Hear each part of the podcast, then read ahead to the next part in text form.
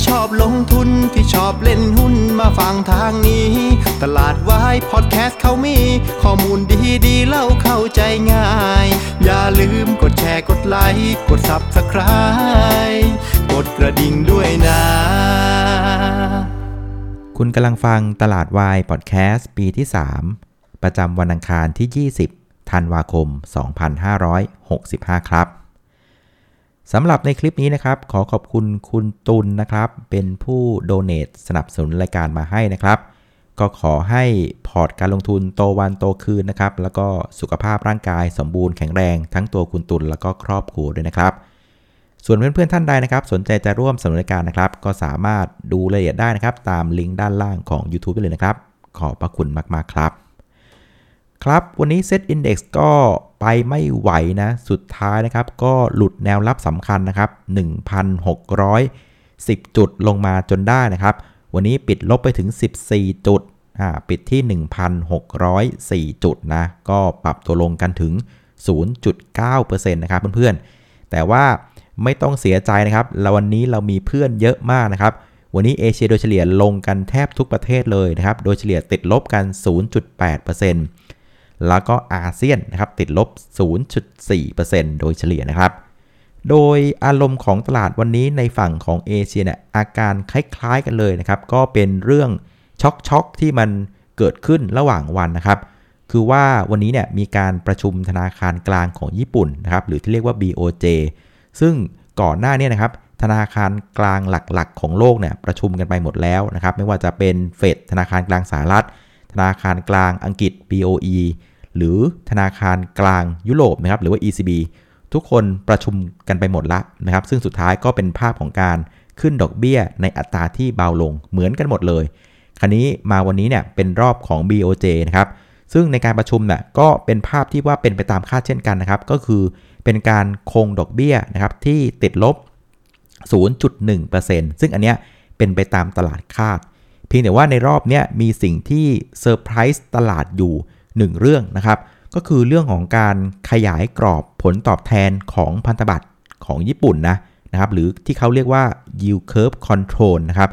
ซึ่งหลักการเนี่ยนะครับง่ายๆคือว่าเขาจะยอมให้ผลตอบแทนพันธบัตรอะมันมีความเหวี่ยงที่มากขึ้นนะครับจากก่อนหน้านี้นะครับเขายอมที่ระดับประมาณสัก 0.25%บวกลบ ตอนนี้ขยายขึ้นมาอีกเป็น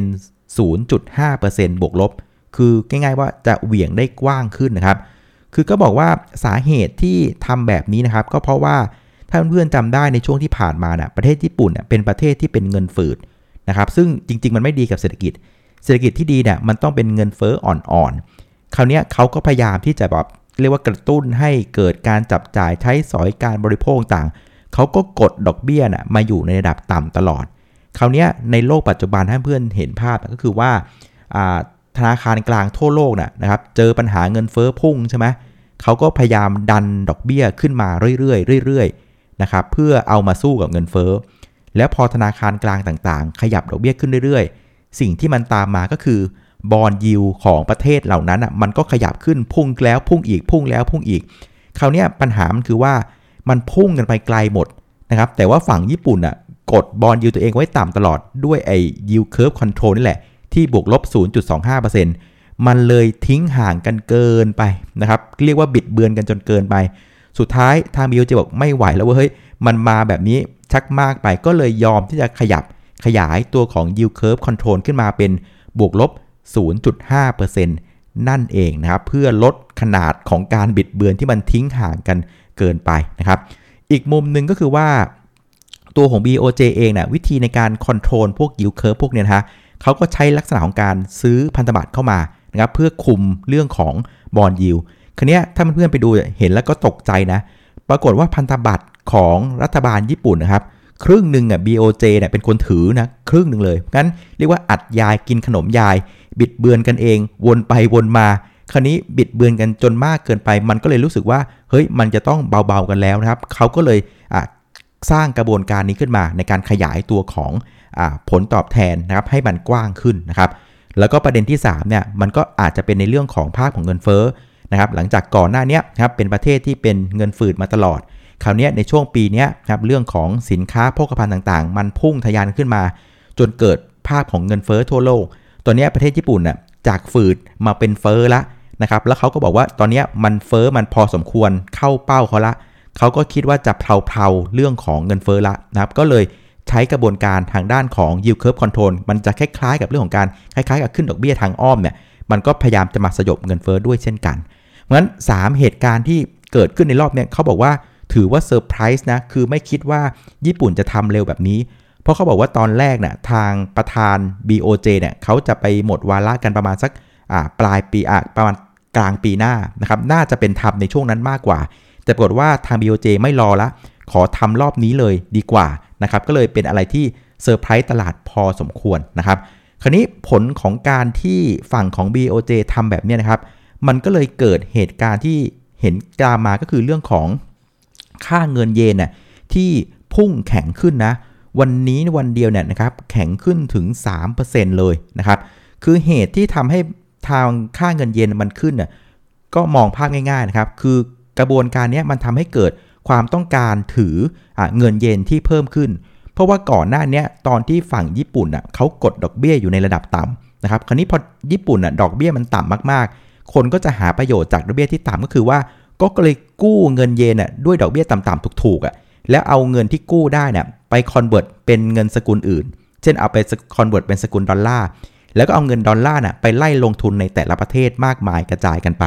นะครับ คราวนี้พอลักษณะว่าเฮ้ยญี่ปุ่นมันเริ่ม ลี่ยนเกมแล้วนะครับดอกเบี้ยนะครับต้นทุนการกู้ยืมต่างๆ มันกำลังเริ่มขยับขึ้น เพราะฉะนั้นไอ้ที่กู้มาถูกๆอะนะครับก็ต้องรีบเอาไปคืนนะครับก็เลยเขาเรียกว่าเกิดลักษณะเรียกว่า unwind position นะครับจากเรื่องของการลงทุนเรื่องของค่าเงินต่างๆ เพื่อกลับมา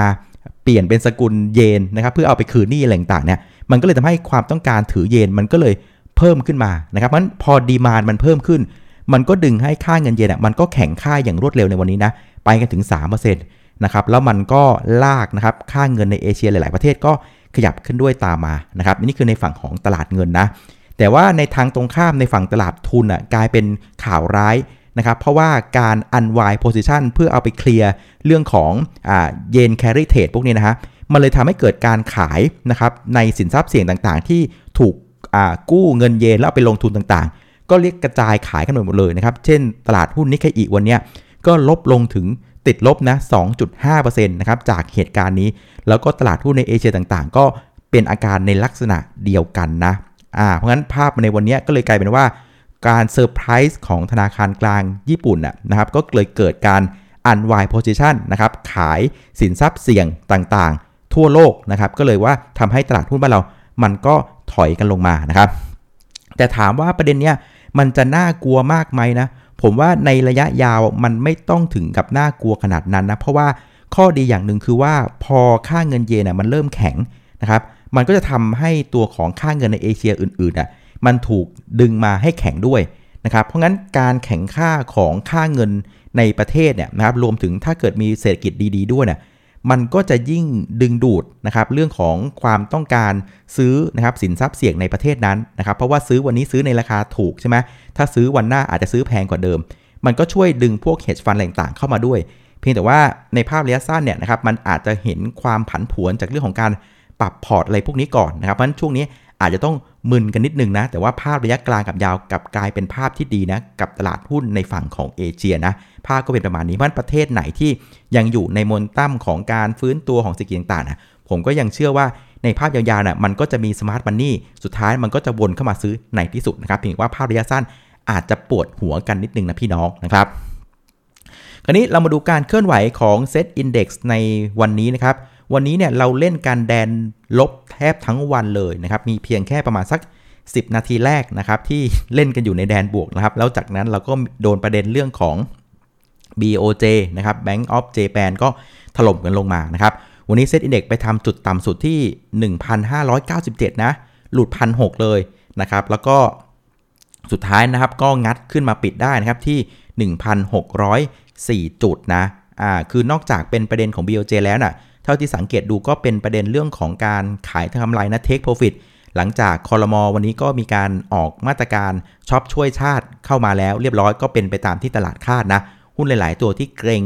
เก็งกำไรเรื่องนี้มาก่อนอะก็มีภาพของการถูก take profit ลงมาแค่นั้นเองนะครับ คราวนี้หุ้นที่ผลักดันตลาดในเชิงบวกวันนี้เนี่ยก็ต้องบอกว่าแทบไม่มีอะไรเลยนะครับ แต่ละ sector ส่วนใหญ่จะปรับตัวลงกันหมด แต่ว่า sector ที่กดตลาดเยอะ ๆ ในวันนี้เนี่ยกลับกลายเป็นกลุ่มของอิเล็กทรอนิกส์นะครับ วันนี้เดลต้าติดลบไป 3%กดตลาดไป 2 จุดนะครับ KCE ติดลบไป 4%นะครับ ตัวนี้เนี่ยก็หลุด SET50 ด้วยนะครับ แล้วก็จะมีตัวของ HANA นะครับติดลบไป 2.4%นะครับซึ่งทั้งหมดเนี่ยผมว่ามันก็เป็นประเด็นที่คล้อยตามลงมาตาม NASDAQ นะครับตลาด NASDAQ ที่อเมริกาเนี่ยปรับตัวลงกันมา 4 วันติดๆละนะครับค่อนข้างแรงอยู่นะครับก็ดึงให้อิเล็กทรอนิกส์เนี่ยถอยกันลงมานะครับส่วนอีกกลุ่มหนึ่งที่ถูก take profit จากเรื่องของอ่าเรื่องของการมาตรการอ่าช็อปช่วยชาติต่างๆนะครับก็จะเป็นตัวของ Macro นะครับ OR CPO แล้วก็ CPN นะ ชุดนี้นี่ยก็กดตลาดประมาณสัก 2 จุดเป็นการเทคโปรฟิตสั้นๆนะครับเหมือนสรุปหน้าหุ้นในวันนี้นี่ยก็เป็นหน้าหุ้นของ Take Profit กันบ้างนะครับเรื่องของการขายทำอะไรกันบ้าง เรื่องของการเซตาม n a s d a q บ้างนะครับเรื่องของการได้รับผลกระทบทางอ้อมจากเรื่องของ BOJ บ้างก็เป็นภาพของการปรับตัวลงนะครับ มาดูกลุ่มผู้เล่นกันนะครับ นักลงทุนสถาบันเนี่ยก็ยังคงเดินหน้าขายต่อนะ วันนี้ขายไปอีก 535 ล้านบาท รวม 4 วันขายไป 4,000 กับอีก 49 ล้านบาท ส่วนนักทุนต่างชาตินะครับ วันนี้ขายไปวันที่ 2 ติดต่อกันนะครับ วันนี้ขายไป 1,737 ล้านบาท รวม 2 วันก็ประมาณสัก 2,544 ล้านบาทนะครับ ซึ่งพฤติกรรมของนักทุนต่างชาติก็น่าจะเป็นเรื่องของการปรับพอร์ตละนะครับ หลังจากเห็นฝั่งของธนาคารกลางญี่ปุ่นมีการปรับนโยบายกันมานะครับ ก็อาจจะต้องทนกันอีกสักนิดนึงนะครับส่วนการซื้อขายวันนี้ก็อยู่ที่ 58,702 ล้านบาทนะครับ ก็ เร่งตัวขึ้นมา 32%เทียบกับวันก่อนหน้านะฮะคราวนี้เรามาดูประเด็นที่จะส่งผลต่อตลาดหุ้นในวันพรุ่งนี้นะครับผมว่าประเด็นเรื่องของ BOJ เนี่ยคือมันเพิ่งเกิดขึ้นในวันนี้ที่ฝั่งเอเชียเนาะเราเกิดก่อน เพราะฉะนั้นวันนี้เนี่ยผมคิดว่าในฝั่งของอเมริกาเองอะก็อาจจะมีการฝุ่นตลบผันผวนกันบ้างนะ ซึ่งเราก็ต้องไม่ลืมว่าการทำเยนแคริเทดนะครับหรือว่าการไปกู้เงินเยนในราคาดอกเบี้ยต่ำๆแล้วเอาไปลงทุนในแต่ละประเทศเนี่ยมันก็ ไปกันทั่วโลกนะครับรวมถึงตลาดหุ้นอเมริกาด้วย ซึ่งเป็นตลาดหุ้นที่ใหญ่ที่สุด เพราะฉะนั้นมันจะเป็นตลาดหุ้นที่ได้รับผลบวกนะครับจากเรื่องของเยนแคริเทดคราวนี้พอการปรับนะครับเลิกเลิกนะครับลดเรื่องของเยน carry trade เนี่ยเพราะฉะนั้นมันอาจจะเห็นการขายนะครับในฝั่งของตลาดหุ้นอเมริกากันบ้างนะ เอออันนี้ก็ต้องยอมรับความจริง เพราะฉะนั้นวันนี้นะผมคิดว่าเราอาจจะต้องจับตาดูตลาดหุ้นในฝั่งของอเมริกานิดนึงว่า มันจะผันผวนรุนแรงเหมือนตลาดหุ้นในเอเชียหรือเปล่านะครับคือถ้าเกิดว่ามันผันผวนรุนแรงในเอเชียเนี่ยมันก็ไม่ต้องตกใจมันเป็นอาการของอย่างที่เกิดขึ้นในเอเชียนะครับ แต่ว่าในภาพระยะยาวนี่ยผมว่ามันยังเป็นภาพที่มันยังคงเหนื่อยอยู่นะครับในเรื่องของทิศทางเรื่องของ recession ต่างๆ ที่มันยังคงมา รบกวนนะครับตลาดหุ้นในอเมริกานะอ่าเพราะฉะนั้นผมว่าความผันผวนของตลาดหุ้นดาวโจนในคืนนี้นะครับ ก็น่าจะส่งผลมาต่อแนวทางการเทรดการลงทุนของบ้านเราในวันพรุ่งนี้นะอ่าหวังว่าจะไม่ผันผวนมากนะครับ ส่วนอีกประเด็นหนึ่งที่เพิ่งออกมาตอนเย็นวันนี้นะครับ ก็คือเรื่องของการประกาศนะครับหุ้นที่เข้าเซ็ต50 กับเซ็ตร้อยซึ่งจะเริ่มใช้กันในวันที่ 1 มกราคมปีหน้านะครับ ซึ่งไฮไลท์สำคัญก็คือเซต50 ซึ่งสุดท้ายแล้วนะครับ ปรากฏว่าน้องเดลนะครับเดลต้าก็ได้กลับเข้าสู่เซต50 จนได้นะครับ ในรอบนี้เนี่ยมีหุ้นที่เข้าสู่ SET50 ทั้งหมดอ่า4ตัวด้วยกันนะครับ ก็จะมีเซนเทลคอมเซเว่นตัวของราชบุรีนะครับ แล้วก็ตัวของเดลต้านะครับ ซึ่งความเห็นส่วนตัวนะผมคิดว่าจริง ๆ มันสมควรแล้วล่ะที่เดลต้าควรจะต้องได้เข้านะ เพราะว่าถ้าดูในเชิงตัวเลขต่างๆ การเทรด turnover ต่างๆเนี่ย มันสมเหตุสมผลนะครับที่จะต้องอยู่ใน SET50 อยู่แล้ว ซึ่งถ้าเกิดว่าตลาดหลักทรัพย์แกไม่ยอมให้เดลต้าเข้า SET50ผมว่ามันก็จะดูแบบไม่มีมาตรฐานอะนะครับผมคิดว่ามันเป็นสิ่งที่ถูกต้องแล้วล่ะเพียงแต่ว่าเราก็ต้องปรับเรื่องของการใช้ชีวิตว่า เอ้ย หลังจากนี้ไปเนี่ย เดลต้าอยู่ในเซต50แล้วนะ พวกของตีเฟกอะไรต่างๆ มันก็คงจะต้องมีความผันผวนนะตามการเคลื่อนไหวของเดลต้านะครับ ซึ่งมันเป็นกระบวนการที่ตลาดทรัพย์ก็ต้องไป ควบคุมความผันผวนตรงนั้นอีกทีนึงแล้วกันนะครับ แต่ว่าการที่ไปกันไม่ให้เขาอยู่ในเซ็นห้าสิบผมว่ามันก็เกินไป Market Cap ใหญ่สักขนาดนี้นะ ก็ต้องยอมเขาละนะครับเพราะฉะนั้นตลาดหุ้นหลังจากนี้ไปก็คงจะสนุกสนานนะ ก็หวังว่าเดลต้าพรุ่งนี้เนี่ยน่าจะมีแรงเก็งกำไรที่เข้ามาอยู่กันพอสมควรเลย ก็ต้องมาดูว่าจะสามารถพาเซตกลับขึ้นไปได้หรือเปล่านะครับ คราวนี้เรากลับมาที่ตัวอย่างแผนการเทรดนะ คือวันนี้เนี่ยถ้าเราลืมเรื่องทุกสิ่งทุกอย่างนะครับ แล้วใช้ concept อย่างที่โค้ชบาร์บอกคือว่า ราคาหุ้นน่ะสะท้อนทุกสิ่งทุกอย่างหมดละนะครับ วันนี้สิ่งที่เราเห็นคือมันสะท้อนว่ามันหลุดแนวรับสำคัญคือ 1610 ลงมาเรียบร้อยแล้วนะครับ ซึ่งวันก่อนที่น้าไล่ฟังใช่ไหมว่าไอแนว 1610 เนี่ย มันถูกทดสอบมาแล้วถึง 7 ครั้งนะครับในรอบ 2 เดือนที่ผ่านมา คราวนี้ประเด็นคือว่าแนวอะไรก็ตามเนี่ยเวลามันถูก ทดสอบเรื่อยๆเนี่ยครับเขาบอกว่าน้ำหยดลงหินทุกวัน หินมันก็ยังกร่อนนะ สุดท้ายเนี่ยไอ1610มันแม่งก็กร่อนจนได้ แล้วมันก็หลุดลงมาเพราะฉะนั้นในมุมของเทคนิคเนี่ยหลุด 1610 มาล้วต้องยอมรับว่าเสียทรงละ เป็นแท่งเบิ้ลเริ่มเลย เต็มคาราเบล เพราะฉะนั้นพรุ่งนี้เนี่ยโอเคหนึ่งเนี่ยเราฝากความหวังให้เดลต้าว่าเอ้ยมันจะพาเซตกลับมา แต่อีกมุมหนึ่งคือ เราก็ต้องไม่ลืมว่าเรายังอยู่ในอารมณ์ของการปรับพอร์ตนะจากผลกระทบของฝั่งของเยนแคริเทดอยู่ เพราะฉะนั้น ต้องยอมรับว่าพรุ่งนี้มีความผันผวนกันอยู่พอสมควร เพราะงั้นถ้าเกิดว่าเราใช้มุมของภาพเทคนิคง่าย ๆ เลยนะครับ คือถ้าพรุ่งนี้ยังกลับไปยืน 1610 ไม่ได้เนี่ยนะครับ ก็ต้องยอมแล้วว่าในภาพของการเทรดยังคงจะเทรดยากนะอ่าแต่ถ้าเกิดว่าพรุ่งนี้กลับไปเหนือ 1610 ได้เลยแบบแข็งแรงเนี่ยวันนี้มันจะกลายเป็นเฟลเบรกไป ก็เป็นภาพที่ดีไปนะครับเพราะฉะนั้นไอเดียสำคัญพวกนี้คือโอเค เด้งอะเด้งจะดีมากนะครับ แต่ช่วยเด้งไป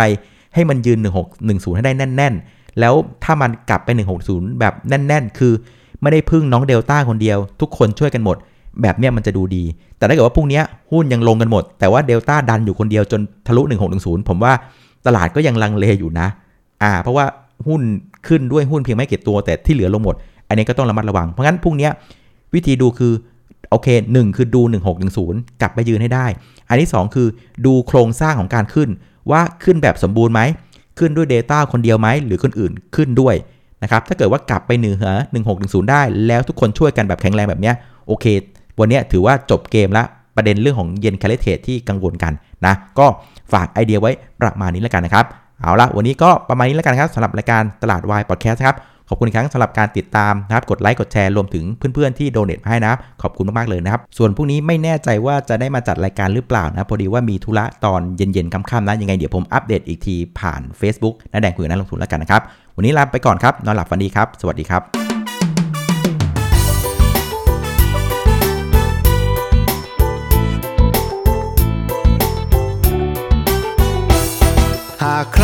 ชอบลงทุน ที่ชอบเล่นหุ้นมาฟังทางนี้